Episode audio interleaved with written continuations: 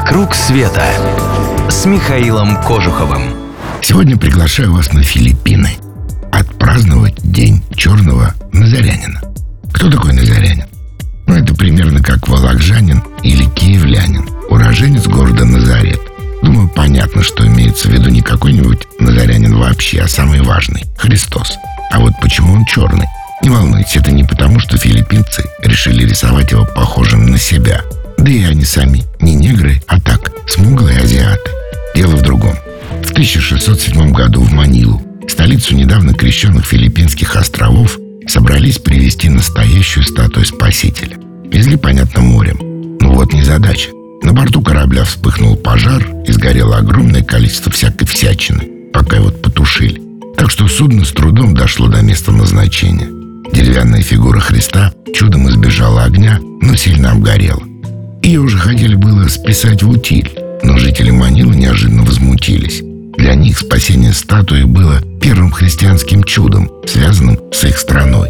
Неудивительно, что в скором времени статуя черного назарянина стала чуть ли не главной святыней Филиппин, обросла легендами, суевериями и обычаями.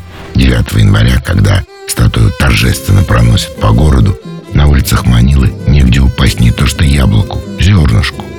процессе принимают участие десятки тысяч человек, а зрителей того больше.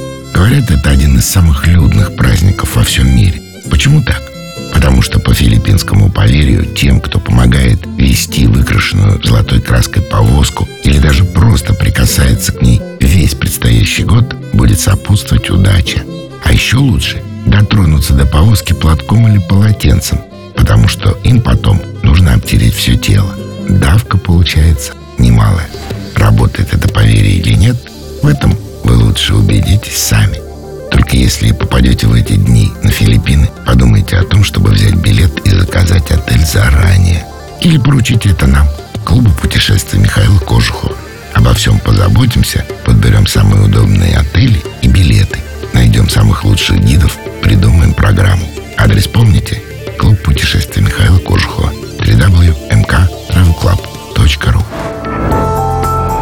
«Вокруг света» с Михаилом Кожуховым.